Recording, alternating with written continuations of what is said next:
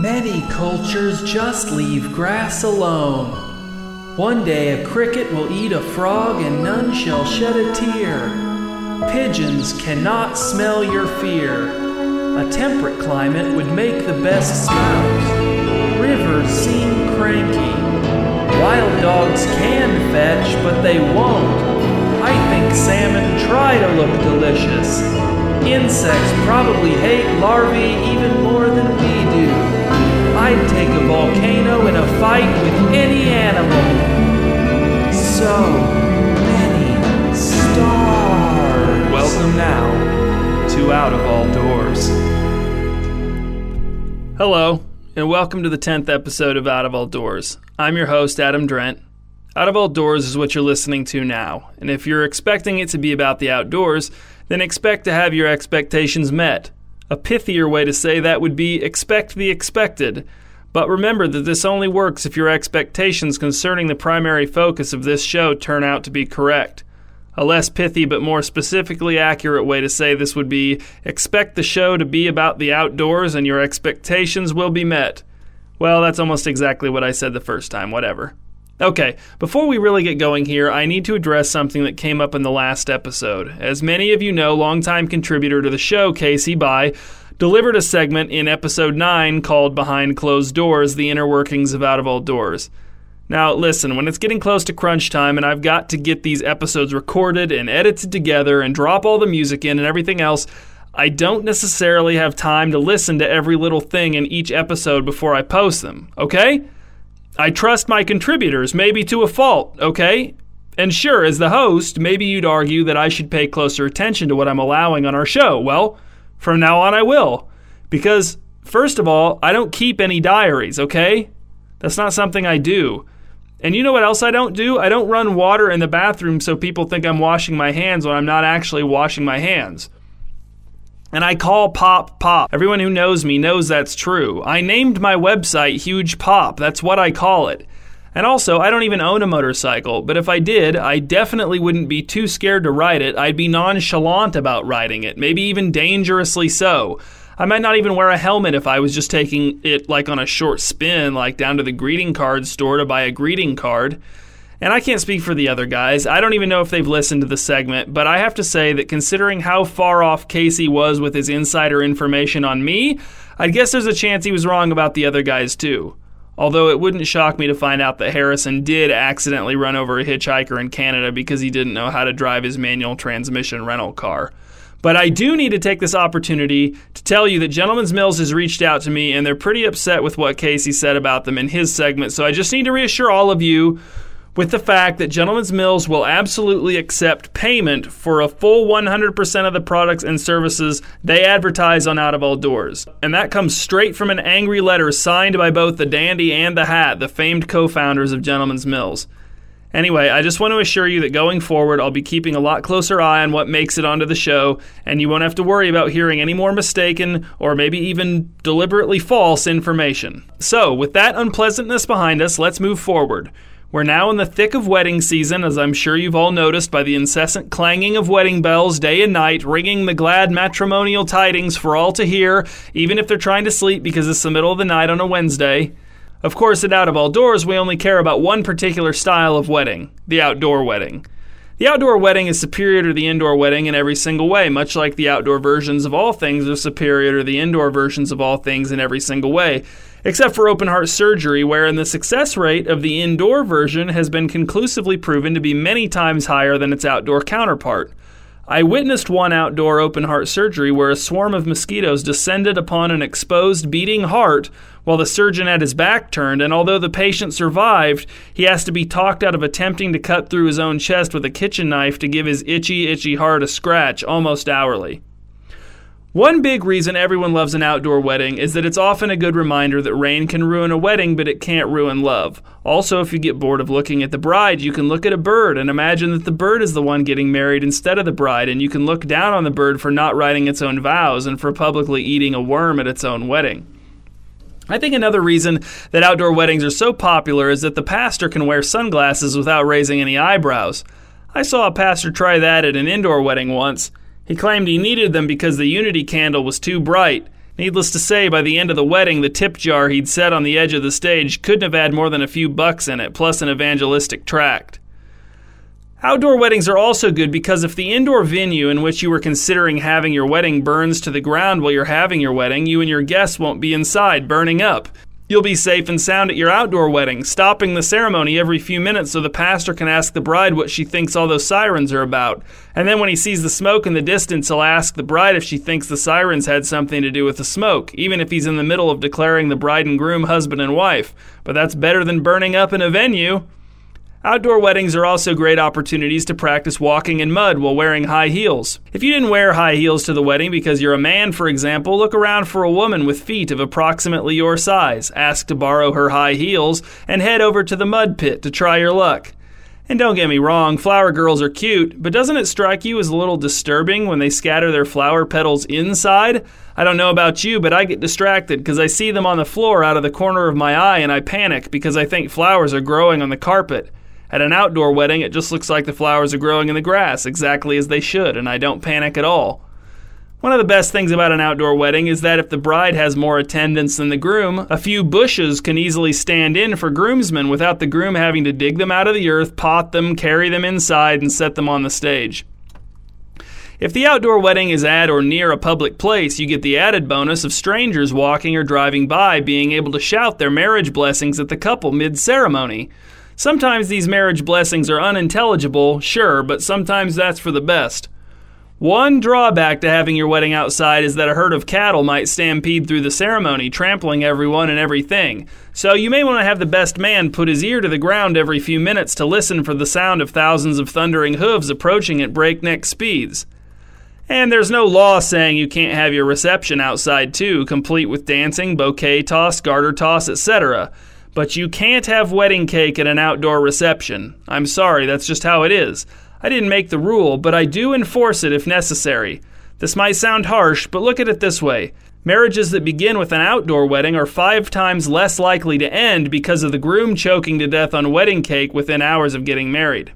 And now, with our positive outdoors centric perspective firmly reestablished, the rest of the show can now get underway. Let's begin, shall we?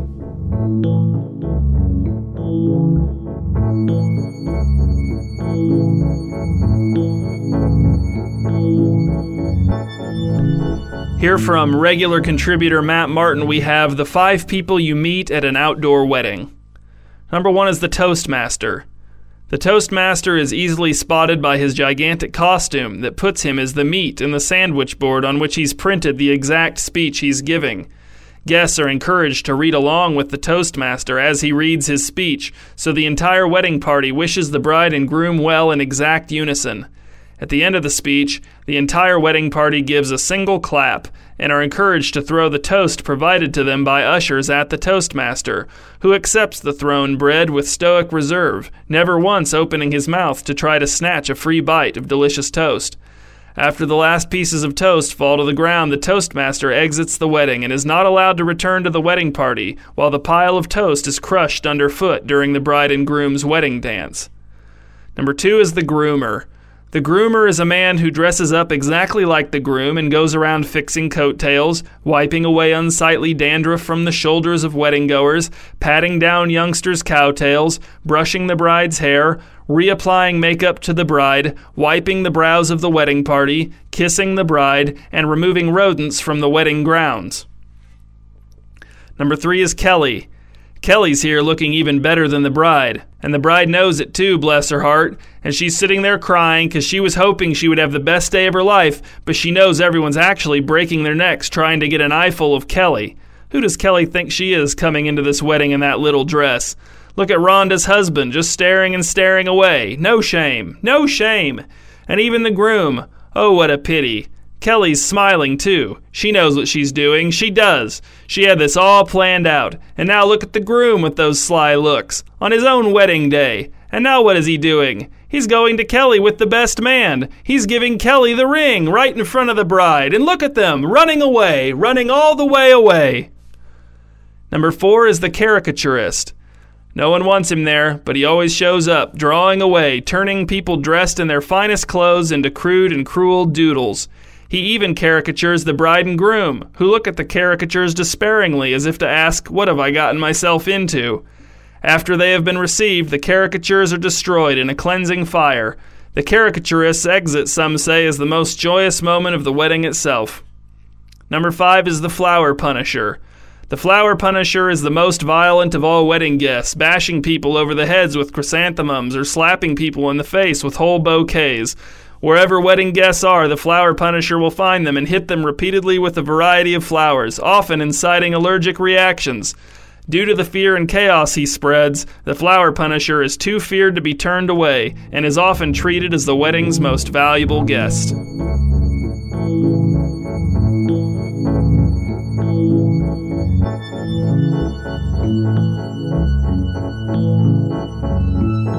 Poetry fans. Cousin Ben back again with some outdoor inspired verse to help you expand on your terse and troubling life. Some people have speculated that poetry is basically meditation about beauty. Others have suggested that it is merely an attempt to express feelings and emotions that prose cannot. A further third group suggests it's a great way to become rich, famous, and meet attractive and intelligent people who will invite you to dinner parties where you can keep their guests drinking the lyrical honey from your lips while deflecting invitations to speak at the Guggenheim or the next presidential inauguration. I say poppycock. For me, it's all about nature and paying homage to her power and majesty. And this month I've decided to swing the poetic pendulum away from majesty and more towards her power. I want to share some poems that were inspired by the recent flood here in southeast Nebraska that Cousin Brent mentioned last month. Let's dive right in, okay? She sings. I lean hard on the rail and then look straight down. It's like a strange, swirling, sepia toned movie browns and whites. The harder I look, the more it appears that something below is struggling to get to the surface. A creature, a feeling, a force. As the trucks drive on the bridge, it drones and vibrates with a low frequency that I feel through my feet and my hands. Like the churning monster is singing me a siren call low and slow like a lullaby. The longer I stare into the sepia, the sleepier I become. I feel heavy. The water looks light, soft. The sound drops away. My body goes numb. I see an eye, a tooth, a tentacle. I lose my grip. My eyes blink. Once, twice. Another truck and then another. I feel my balance sway, and then I realize that water stinks, man. You know how many showers you'd need to take to get that smell off of you? And I move on.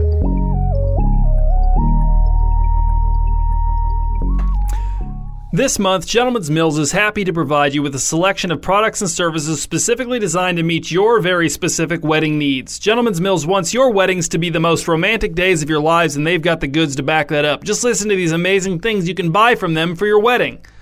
Number one, Oaken Veil. A bridal veil painstakingly carved from oak and sanded and varnished to a silken finish, renders bride permanently unviewable. Number two, No Reception Announcement. Don't want to risk rude guests using their phones during your wedding ceremony? Trick them into thinking their phones won't work with Gentleman's Mills no reception cards. We print 500 high quality flyers on 200 grain resume paper, embossed with the wedding colors and announcing no reception today. Watch and delight as your deceived guests power down their phones, put them away, and give their full attention to the wedding. Welding Ceremony. A beautiful welding can be yours. Gentleman's Mill's finest welders decorate, plan, bartend, weld, and cater this elegant metal themed party. A real union certified ordained welder takes the lucky couple's vows while a quartet of welders clangs and bangs on some I beams and engine tubing to perform a romantic version of Tubular Bells.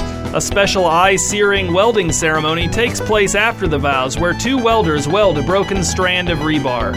Number four, bride umbrella. Worried that your outdoor wedding might get rained on? This umbrella keeps the bride nice and dry while everyone else gets soaked to the bone, even her week old grandma. Number 5, groomsmen halos. All your groomsmen look like angels. The halos are color coded. Silver means these groomsmen are heavy set. Gold means they're not supposed to have sugar. Green means these groomsmen aren't really all that angelic if you get the picture. Number 6, doves and ducks. A cage of ducks meant to be released from the altar. Toss one duck at the bride while the best man shouts, Dove, I mean duck. He'll get the words out in time, but the bride's reflexes are surely not good enough to avoid being struck by the duck. After the bird strike, the audio video technician displays the projected phrase for the guests to rebuke the bride in unison. He said duck. Number 7, unitire.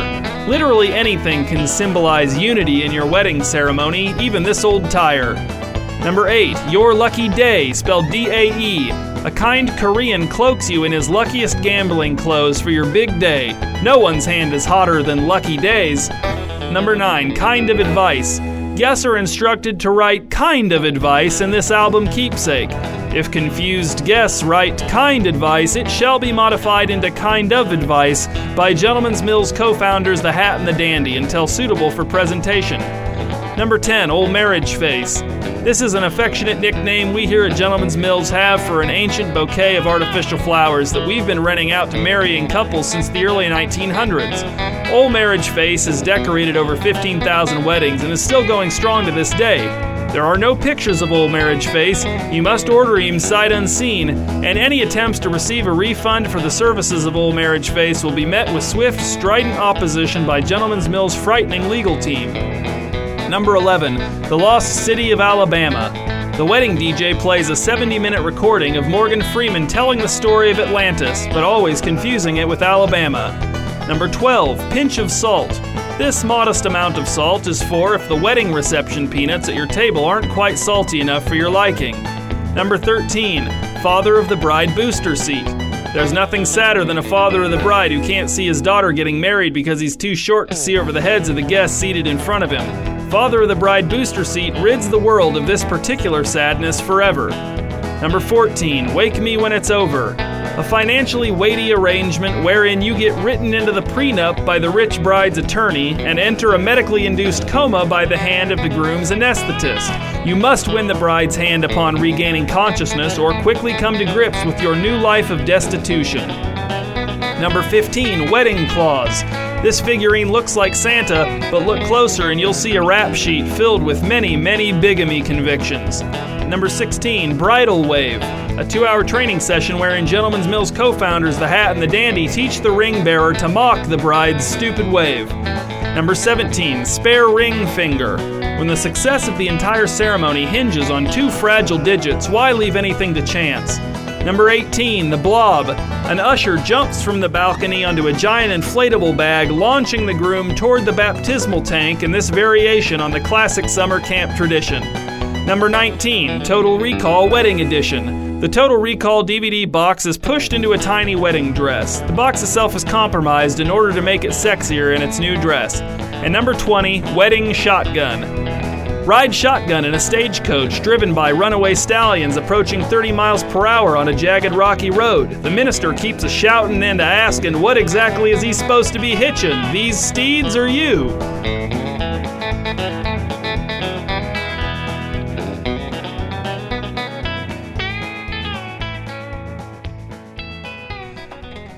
Come one, come all, says the carnival barker, waving to us with his cane. It's a good thing he added that come all, because we always travel as a group, so merely inviting one of us is a good way to ensure that none of us come. We walk over to the carnival barker. Inside this tent, he says, twisting the end of his mustache with his fingertips, twisting it so much that he actually twists it off of his face with a terrible rip. He cries out and flees from his little podium thing, clutching his face, his declaration of what one would find inside this tent forever unfinished. Our only clue is the fact that the outside of the tent is covered in photorealistic paintings of bats. With no one around to take our money, we don't contribute even one dime to the carnival's empty coffers before opening the tent flap and stepping inside. The interior of the huge tent is dark, but filled with nervous flapping activity. We usually identify primarily as a collective, a group, we being our preferred personal pronoun, but in this case I'd like to point out that it was me who whispered, low and reverent, We have entered the battery. A bat inadvertently found a hole in the deepest, darkest depths of darkness in his cave that, when he flew through it, transported him back in time to an era in which bats were known as the most professional of all animals, and it learned many valuable lessons from its ancient ancestors, techniques and attitudes and stratagems of batness, of which it had only been subconsciously aware, perhaps, but which it had never engaged with on a direct and personal level.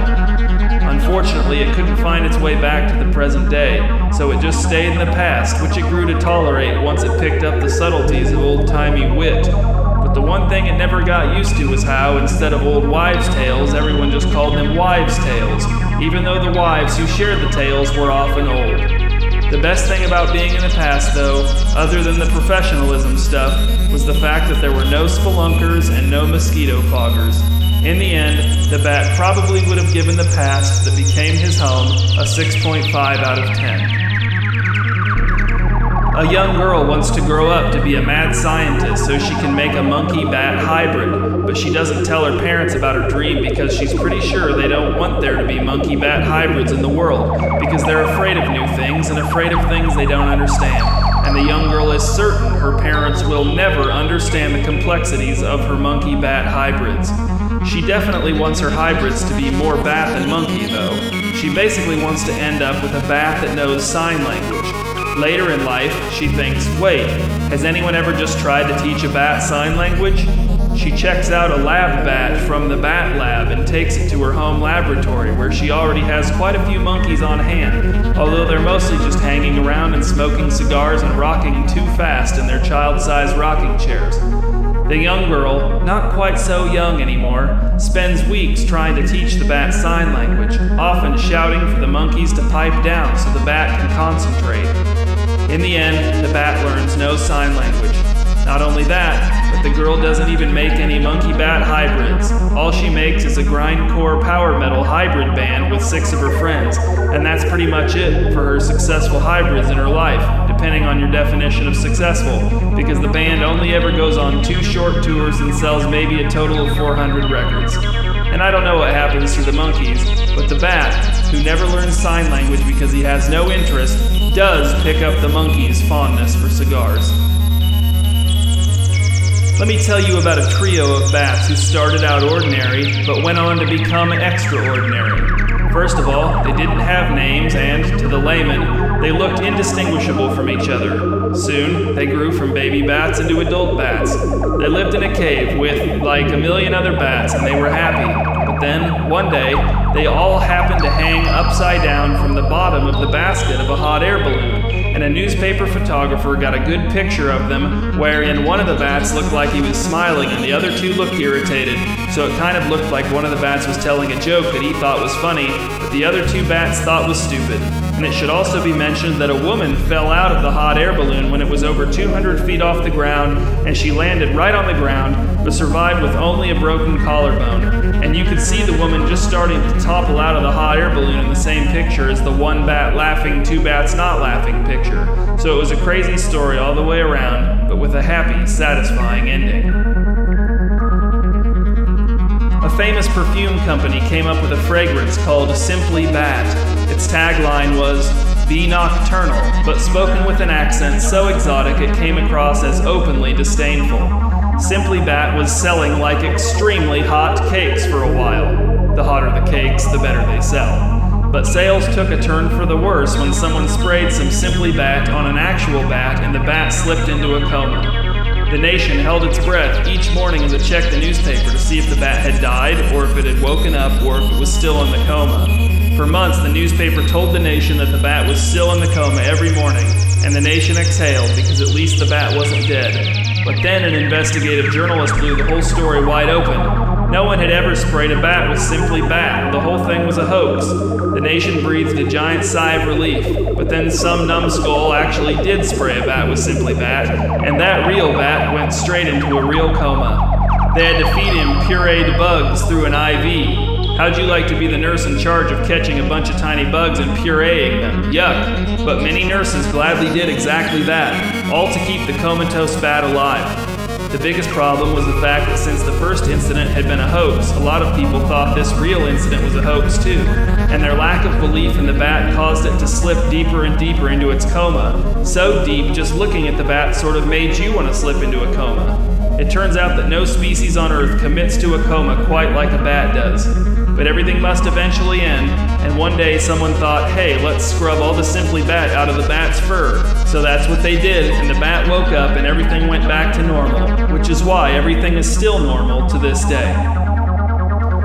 We've had a good time thinking about bats today, but I'd like to take a moment to address a serious issue that we here at Out of Outdoors are very concerned about white nose syndrome. White nose syndrome is a disease caused by an insidious fungus. It kills bats, it's already killed millions. This is a true tragedy, and you can help by donating to research to fight the disease, buying or building bat houses for bats to roost in, and some other stuff too, like educating your children and planting moth attracting flower gardens. Learn more at batconservation.org. That's where I learned pretty much everything I know about white nose syndrome. This message is fully endorsed by the saint. This has got to be one of the most bat filled tents we've ever spent time in. Biggest reason for that is probably that the people who run this carnival filled this tent with bats on purpose. That's really all you need to increase the concentration of bats anywhere. A goal, a plan for achieving that goal, a little effort, someone to do the dirty work, someone to cover up said dirty work, and someone to take the fall if the cover up doesn't work. In many ways, this carnival tent filled with bats has been an inspiration to us all, one that we won't soon forget, even if government officials strongly imply that we should for our own well being. Yes, friends, bats aren't everywhere, but they could be. For now, we feel our way along the edge of the tent in the dim light, our vision obscured by the sheer volume of bats until we find the flap through which we enter. We slip back out into the summer night, back onto the carnival grounds with all of its attendant sensory assaults. We leave the battery.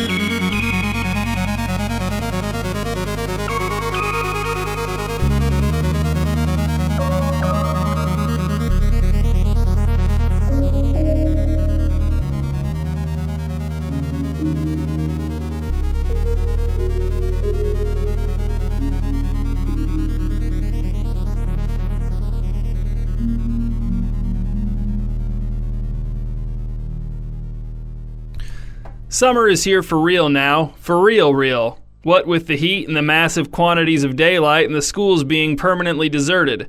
I'm serious, they're never having school again, mark my words.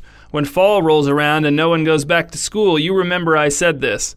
Anyway, when I think of summer, I think of two things lemonade and fine handcrafted glasses frames made from locally gathered wood and made on pedal powered machinery by the two undisputed lords of summer, Dave and Brett, over at Featherwood Frames. Now, as far as lemonade goes, I have no idea how one goes about acquiring it. I usually just get mine when someone sneaks into my room and pours it into my open mouth while I sleep. I don't know who does it, and I find the whole thing terrifying, but it only happens during the summer, hence the association. But I do know how you and me and everyone in the world can get those glasses I was talking about by visiting featherwoodframes.com, the best site on the internet devoted entirely to featherwood frames. There you can look at pictures of glasses, watch a little video about the process, read their philosophy, or just aimlessly click around, highlighting and unhighlighting text with your mouse at random. Eventually, as the June bugs whistle outside your window and the spring peepers undergo puberty and become summer peepers, and as the geese make a point of not flying south, and as the ice cream truck rams a fire hydrant until it snaps off, spraying water into the air so the children can frolic therein, while all this is happening, you will find yourself wanting to order a pair of glasses from featherwoodframes.com, and you will want to do it so much that you will do it, and you will never regret it. In fact, You'll not regret it so much that whenever anyone asks you if you have any regrets, you'll always preface your long, long list of regrets with, Well, I'll tell you one thing I don't regret buying these featherwood frames. Featherwood frames. Light as a feather wood.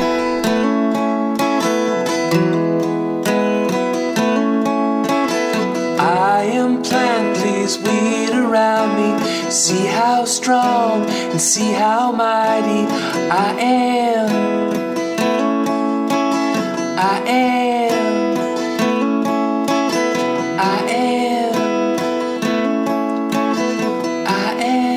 Hello, friends. Welcome. Welcome to Nature's Serenade. You are most welcome. Thank you for visiting me in my special place, my little bit of heaven on earth, where we can commune with nature. This is a place where we can celebrate Mother Earth's beauty through the glorious medium of folk music. I am your host, Gregory Hugavine, or G Honey for short. this is a safe place. I'm so glad you decided to share your time with me. Today, I am here in my vegetable and herb garden. I love to come out here every day, early in the morning, and just just sit Sit and listen to the gentle morning breeze. Sit and listen to the songs of the robins, wrens, and sparrows. Sit and listen to the squirrels mischievously barking at one another. I sit and listen to my breathing.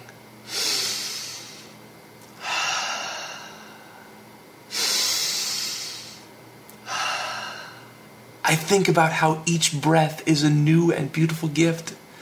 I think about my life it relaxes me and brings me peace. I encourage each of you listeners to do this very thing every day.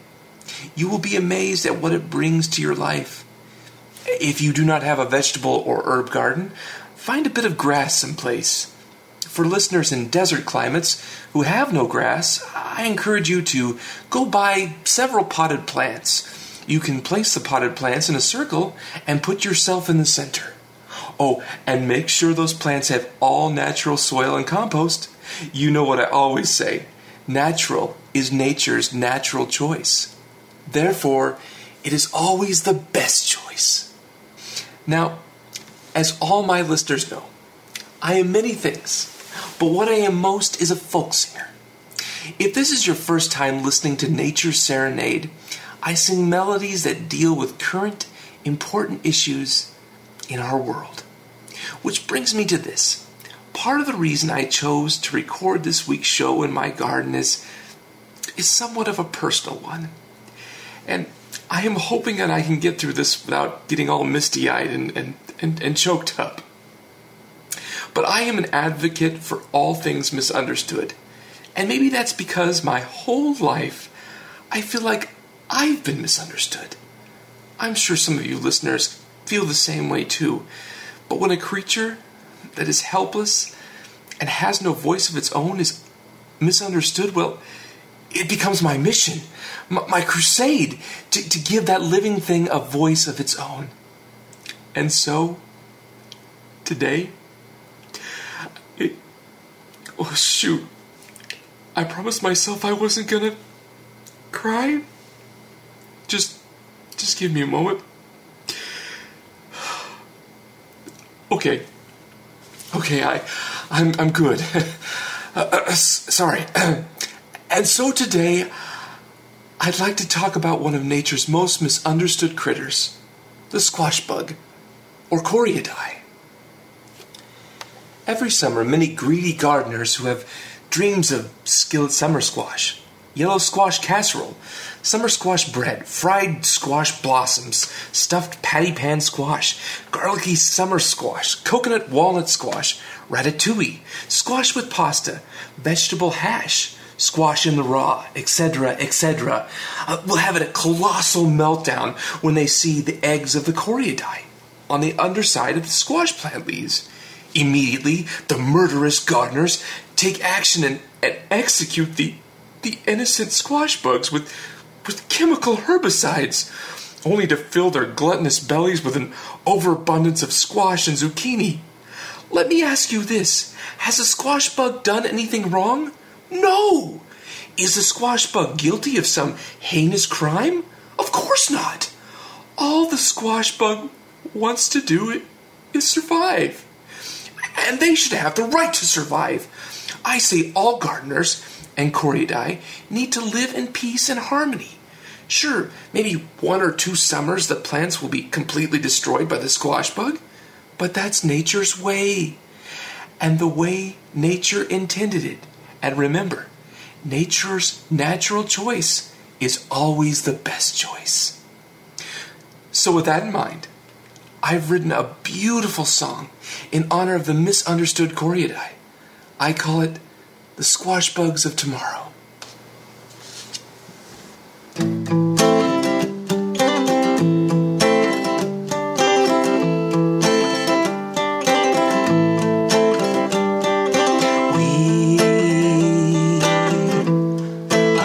Bugs of tomorrow.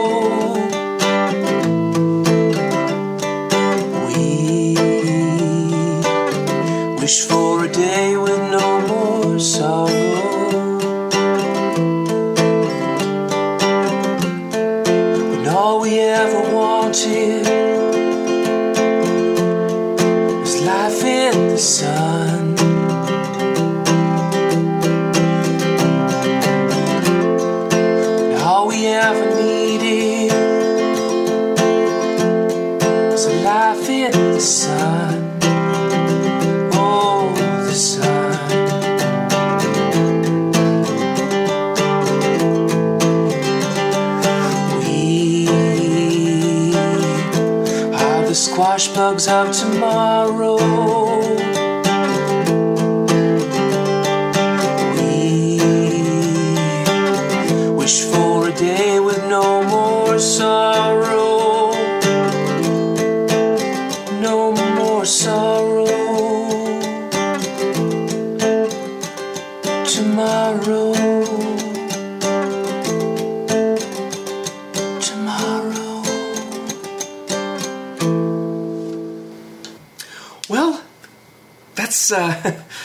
all I have so far uh, on that song. Ho- hopefully, you get the idea. It's um, it's it's a bit of a work in progress. Well, I would like to thank all of you for joining me. It's been a special, rewarding time for me. I hope it was special for you. For you first time listeners and my loyal followers, please come back again next week for Nature's Serenade.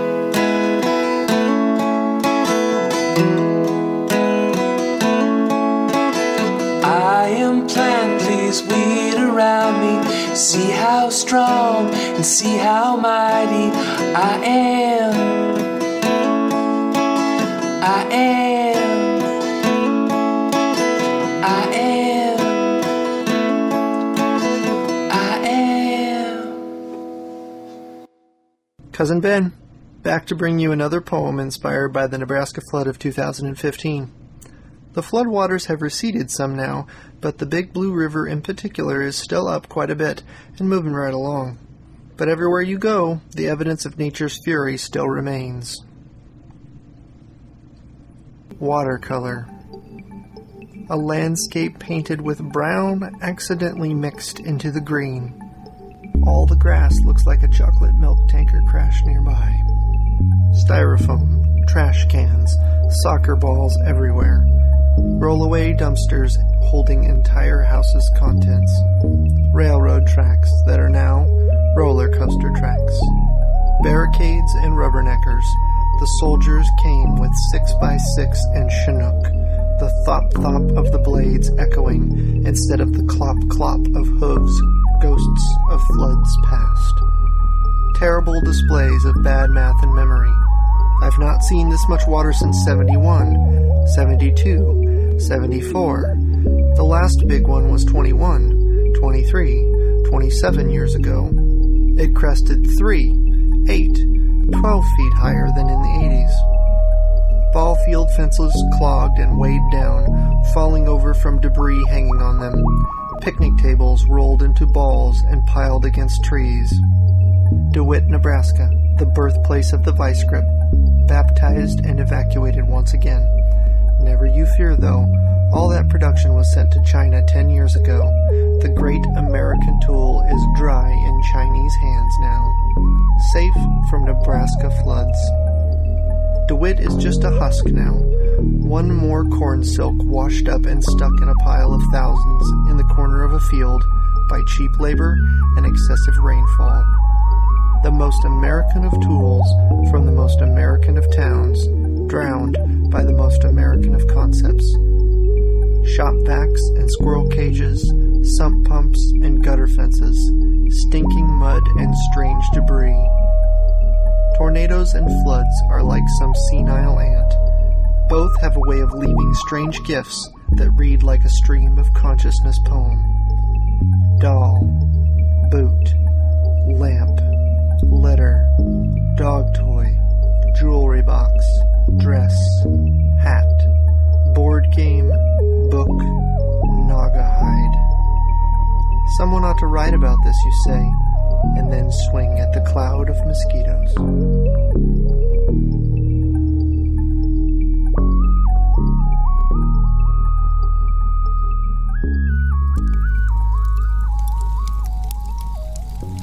And now, again be welcome to the Campfire of Chills.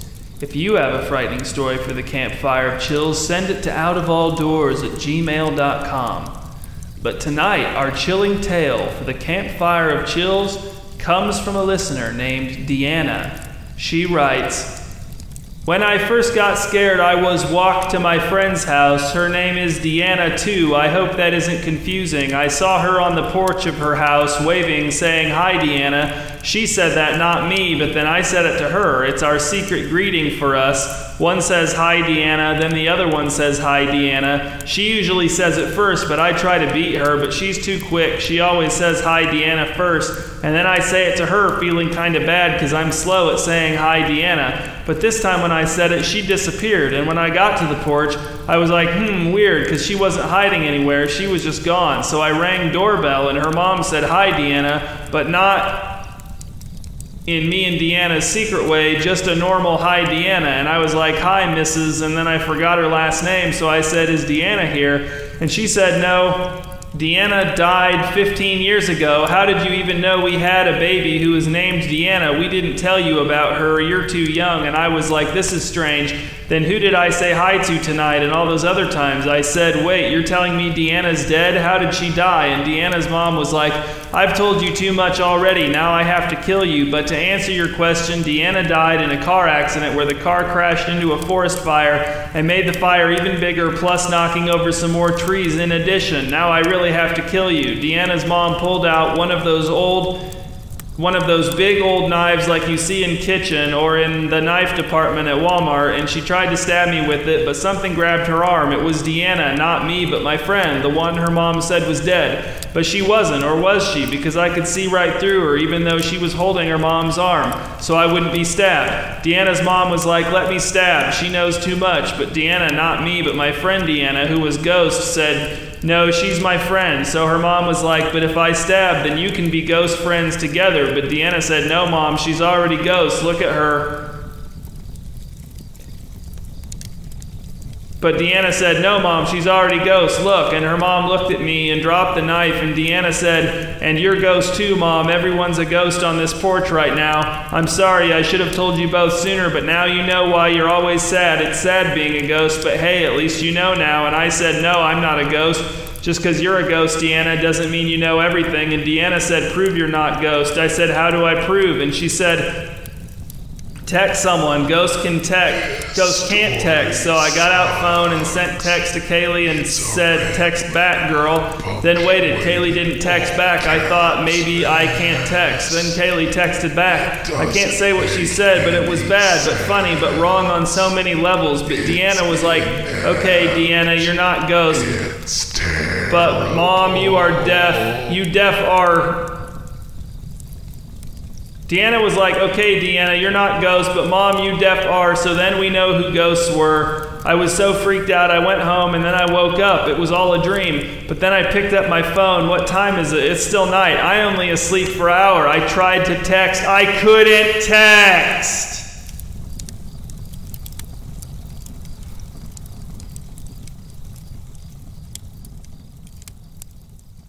Pam and Brian Benson were married in a courthouse and it took them 13 years to save up the money for a real wedding. The Bensons, you may recall, were the owners of Pseudo Dionysus, Corndog's father and the father of the mongrel horde, the teeming swarm of half lab strays that rove Montgomery Township. The Bensons' wedding, both the ceremony and the reception, was to be held in their front yard. In attendance were five of the six families that lived on our block, Pastor Dave from the Methodist Church, who was performing the ceremony, and the evening staff from Cooney's, the town bar, which was catering the reception. Those invited but not in attendance included the entirety of Pam and Brian's families, who were scattered around Ohio and Indiana and unable or unwilling to make the trip. Among those families were a good half dozen cute children who would have made excellent ring bearers. But since they weren't there, was given to Corndog. After giving him his first bath in months, my mother had tied the rings around his neck with a piece of white ribbon. Not long after the proceedings officially started, the guests began hearing faint howls emanating from the woods to the southwest. The Bensons had almost decided to have the reception at Dutch Wilson's party barn for fear that the smell of Cooney's pulled pork in the open air would attract the mongrel horde. But that would have cost an extra $300, and the horde hadn't been seen on our block in weeks. Like many of Bensons' other decisions, hindsight proved this to be a mistake. Soon the black brown mass could be seen emerging from the woods three quarters of a mile or so away. The guests began looking for an appropriate point in the ceremony to slink away to their cars, but this was thwarted by Pastor Dave, who increased his cadence to a barely intelligible pace in the hopes of completing the ceremony, or at least the essential parts of it, before the horde arrived. In the midst of this distraction, I forgot to keep my grip on Corndog's collar, and he slipped away unnoticed into the Benson's house. Inside was Pseudo Dionysus, who was watching a fourth consecutive episode of a competitive bathroom remodeling show called Vanity of Vanities. Bensons had put ten of them, commercials edited out, onto a VHS tape in the hopes of keeping him occupied during the ceremonies. It's hard to understand, let alone describe, how Corndog communicated with Pseudo Dionysus, or with any other dogs for that matter. From what I can gather, it involved a series of growls, smells, and facial expressions. But whatever the medium, his message was straightforward enough. Corndog knew that if anyone had a chance of turning away the horde, it was Pseudo Dionysus, the horde's collective father and the only authority to which it showed even the slightest amount of deference. Corndog pled with Pseudo Dionysus to exercise that authority for his master's sake. But he gave no response, his attention fixed on the television contractor as he explained to a couple that they could now flush their toilets with an iPhone. Smelling the horde drawing closer, Corndog at last reached his front paws up onto the couch, positioning himself snout to snout with his father, and let out a bawl with every bit of basset hound in his nature. Pseudo Dionysus snarled, sprang from the couch, and sank his teeth into Corndog's left shoulder. With a yelp, he dashed out the back door, through the yard, and into the bean field just as the mongrel horde was crossing the creek bed that defined the southern boundary of the Bensons' property. My brothers, he howled, but even he couldn't hear it over the bacchic roar that surrounded him. The horde crashed over him like a wave, trampling him to unconsciousness and knocking the Benson's rings into some crevice or fissure of the field that the couple, despite looking for a week, could never locate. Corndog awoke to a desolate scene of toppled lawn chairs and crumpled foil baking pans. The guests had all left, and Brian was sitting on the tailgate of his truck trying, with no success, to help Pam scrub the barbecue sauce from her wedding dress. As Corndog lay dazed and panting in the field, he saw Pseudo Dionysus emerge from the house, walk out into the yard, and lap the coleslaw juice from a plastic serving spoon. After a few moments, he finished and, with an indifference that Corndog was too innocent to discern, walked back inside.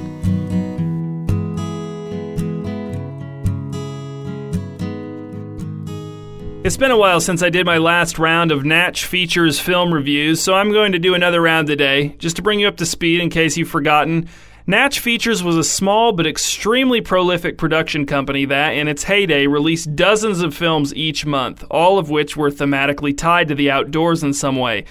These films, while often not very good, were very influential in my life and in the lives of many of our contributors, and in some ways, you could almost see Natch Features as sort of a progenitor of Out of All Doors. One big thing that sets us apart from Natch Features, however, other than our commitment to quality, is the fact that episodes of Out of All Doors are readily available to anyone who's got iTunes, whereas Natch Features films are very, very difficult to find. Just to give you an idea of how difficult it is to obtain copies of Natch Features films, I'll tell you that there are very few Natch Features collectors left because many of them have lost their lives in pursuit of their hobby, often in grotesque and grisly ways. Now, I'd never want any of you listeners to risk having the same fate befall you unless it was really, really worth it. So I'm going to tell you about a couple of Natch Features classic films today, and then I'm going to tell you if they're worth the Herculean effort that would be required to actually view even a short clip from either of them. Now, since the next episode isn't going to come out until after the 4th of July, let's start with something inspired by that particular, peculiarly patriotic holiday, in case you decide you want to try to see some of these bef- before the actual holiday uh, begins. Okay, so this first film is called Day of Independence. Now, I can't find a release date anywhere on the packaging for this film, but Day of Independence may or may not be an attempt to profit on the popularity of the famous 90s alien invasion movie Independence Day. Anyway, it's a sci fi retelling of the bombing of Fort McHenry, wherein Francis Scott Key's name has been inexplicably changed to Francis Dave Key, and the title of the Star Spangled Banner has been inexplicably changed to The Banner Has Stars on It. Some Natch Features scholars have argued that the film's connection to nature is tenuous at best, but I believe that Day of Independence justifies its inclusion in the Natch Features canon in one scene in particular, the infamous Francis Dave Key teaches an invading alien the usefulness of a beaver pelt scene. It's an awful scene for all the reasons everyone always lists, and we certainly don't have time to address all of the scene's many offenses here. But the entire scene does take place in the woods, and beaver trapping was one of the quintessential outdoors activities of the era. I will say that, for my money, the alien actually looks more obscene when he's wearing the beaver pelt than he does when he isn't wearing anything. In the end, all of the explosions in the world couldn't save Day of Independence from the boringness of the interminable national anthem writing scenes that comprise most of the film.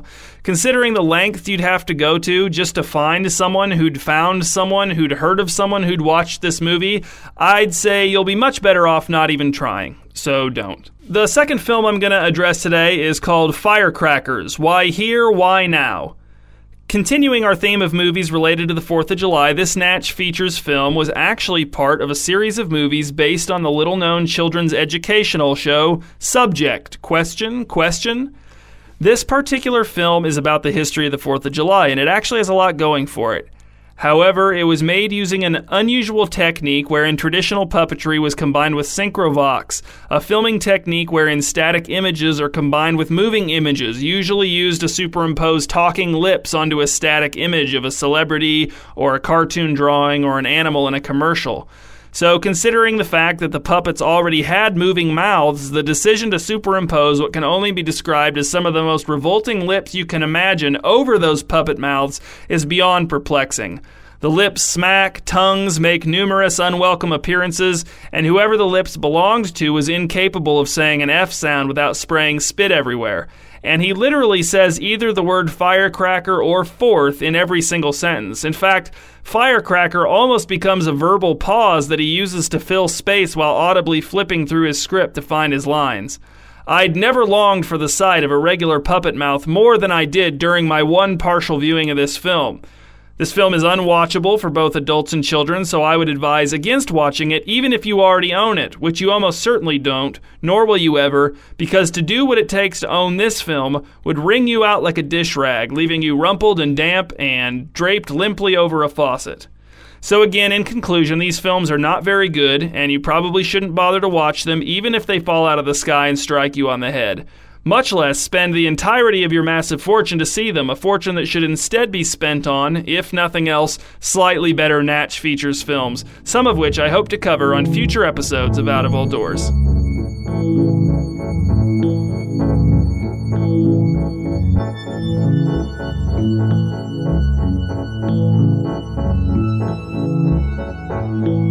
Cousin Ben here with the final poem of the day. Perhaps before I get into this last one, a little bit of context is going to be in order. I pay my bills in the outdoors. I repair underground sprinkler systems and also lay sod for a living. And this job allows me a very special relationship with the animal kingdom. Why? Well, I spend a lot of my time on the ground and digging in the dirt. So the critters and I end up eye to eye most of the time. And this poem is about one such interaction I had this month. Farmhand. The rains fell and the rivers rose. If it's not wet, it's mud. If it's not mud, it's moist. If it's not moist, it's humid. And it's all miserable. As I walked onto his farm, the now soft white, but formerly yellow Labrador, with mud to his knees, greeted me, tail gently wagging. His gait suggested he was no longer worried about my intentions. His manner said, What news do you bring me from the outside world, friend? As I dug in the ground, my knees pressing out the water from the dirt, he sat across from me. While we shared commiserating glances, knowing looks, and the conversation that only comes of shared hardship. He didn't pant or breathe the busy breath of a younger dog, mouth closed, eyes heavily lidded. He looked slowly to the churning storm clouds that never seemed to leave, then back to the woman in the garden working up a sweat under the bandana wrapped around her short hair, then back to me. He said, This old farmhand has heard a thousand farmers' almanacs read, but I don't put no stock in men's predictions. I trust my nose and my bones, and you and I know what's coming. But they, they are oblivious. I'm tired, Ben. I'm tired of the thunder and the mud and the mosquitoes and the smell of rain. I'm tired. When, Lord? When will it be my time? And the rains fell, and the rivers rose.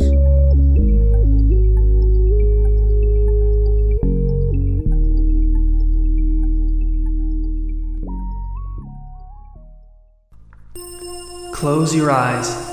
Perfect. You're getting so good at that part. Now it's time for the parts you struggle with relaxing and lying down. But keep practicing, you'll get it someday, hopefully before your kids are old enough to realize how much you struggle with it, especially since it will probably come so naturally to them and it'll be difficult for them to maintain their respect for you when your relaxing and lying down style is so, well, herky jerky. But all that matters right now is that your eyes are closed, you're lying down, and you're relaxed. And we're not going to worry any more about how you managed to accomplish all that. Not for now, anyway. You are a beautiful bride wearing a beautiful white wedding dress. A white veil hangs over your face, keeping your beauty a secret from all the wedding guests who are only meeting you for the first time here at your wedding. They may have read about your beauty in the novelization of the movie based on your life, but they don't actually know how your beauty really looks, and that must really steam them. Oh well, your wedding is an outdoor wedding, of course, and your father is walking you down the aisle. We still call it an aisle because the aisle is a crucial component of all weddings, be they indoors or outdoors. But at this point, you're at the very back of the aisle, still quite far away from your groom and the attendants and the pastor and the guests. It's just you and your dad walking in the grass with tall trees close on both sides of you, your dad's right arm linked with your left arm. In your right hand, you hold a bouquet of flowers so fragrant that the aroma actually flutters your veil like wind. Oh, wait, that's just the wind, carrying the aroma and fluttering your veil at the same time, so you can see how I'd make that mistake. Your father is sleepwalking down the aisle with you. He pulled a double shift at the side effect free medicine factory last night, so you don't blame him for wanting to catch a few Z's while walking his daughter down the aisle at her wedding. You're sure he'll wake up when it's actually time to deliver you to your fiance, who happens to be the groom at this very wedding. You can just imagine him waiting there for you now, probably chain smoking to kill some time and calm his nerves while you approach down this very, very long outdoor wedding aisle. The sun is shining down on you like an enormous spotlight that also illuminates everything else in the solar system, which makes it seem a little less special than a regular spotlight, admittedly. Behind you, you hear the sound of running, running, running. Then the ring bearer dog goes sprinting past you and on ahead, trailing his leash. Attached to the end of the leash, bouncing along behind the ring bearer dog is a glove, the leash glued to its palm. The ring bearer dog handler thought that if he glued the leash to his glove, there would be no way the dog could get away from him. But in his short sighted arrogance, he apparently forgot that gloves come off. Yes, gloves come off. Well, the rings are going to arrive ahead of you, the bride. Hopefully, that isn't bad luck.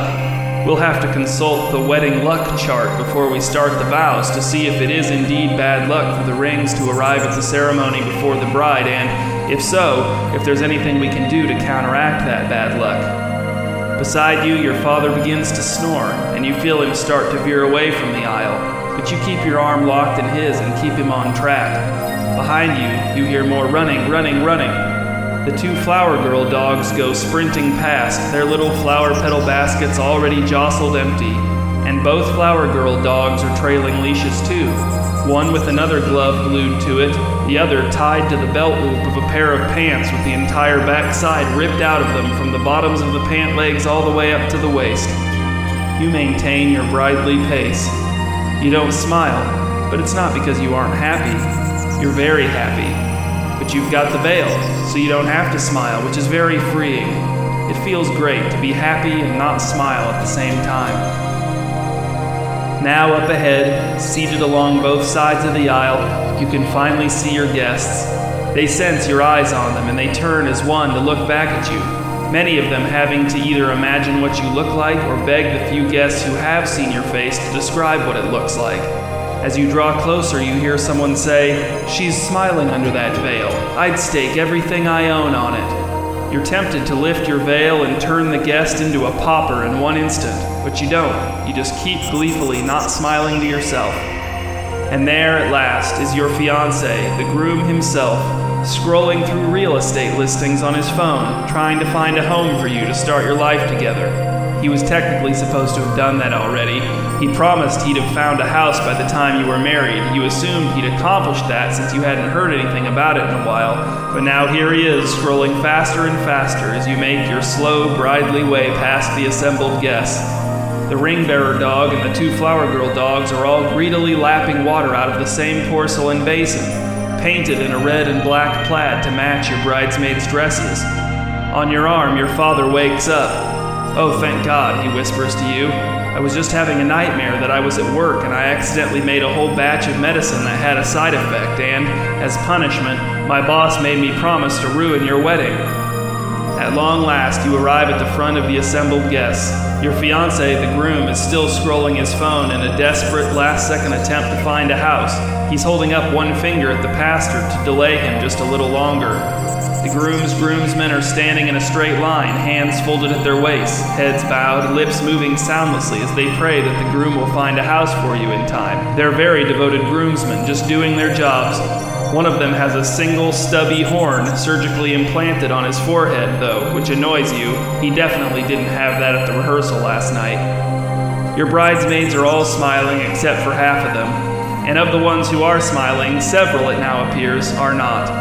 Their red and black plaid dresses really accentuate their best qualities, and the silver swords that all the bridesmaids wear on their hips literally say, We mean business, if you press the buttons on the pommels. That was an unconventional feature you were adamant about having. The pastor tells your fiance, the groom, that he needs to put his phone away now because the bride is here and it's time for him to get married to her, meaning you. But you're fine with waiting. It's such a nice day, and the ring bearer dog and the flower girl dogs are being really cute. They're roughhousing, they're burying the rings in the rich black earth like bones. The pastor gives you a sympathetic smile as if to say, I'm trying to start the wedding now in case you hadn't noticed. You don't smile back, because why bother when you've got this veil? You love the veil so much, you might marry it instead of your fiance, the groom, if he doesn't put his phone away soon. And then suddenly your fiance, the groom, holds his phone aloft in a pose of triumph. I found a house for us, he shouts.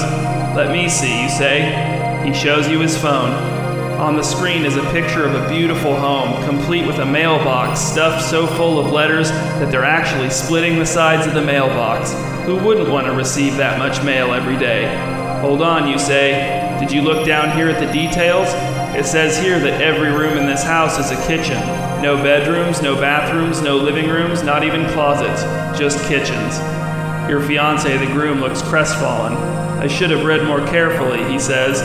It's okay, you say, patting his arm. Let's try to get married now. The assembled guests applaud affectionately. The pastor, excited to finally begin, opens his mouth to speak, holds it that way as if intentionally giving the universe ample opportunity to send a bee into his mouth, and then it happens. A bee flies into his mouth, but it hates it in there, so it turns around and flies right back out. No harm done. That's how good your wedding ceremony is about to be. So good that bees fly into people's mouths and right back out, and no one gets hurt, not even the bee. And now, as you emerge from your relaxed state, as you manually reverse the lying down process, as you return your eyelids to their open positions, I advise you to cherish love and to love cherishing things. And in addition to those two droplets of profundity, I encourage you to carry the peace of out of all doors with you this week, even when you're inside of one or more doors.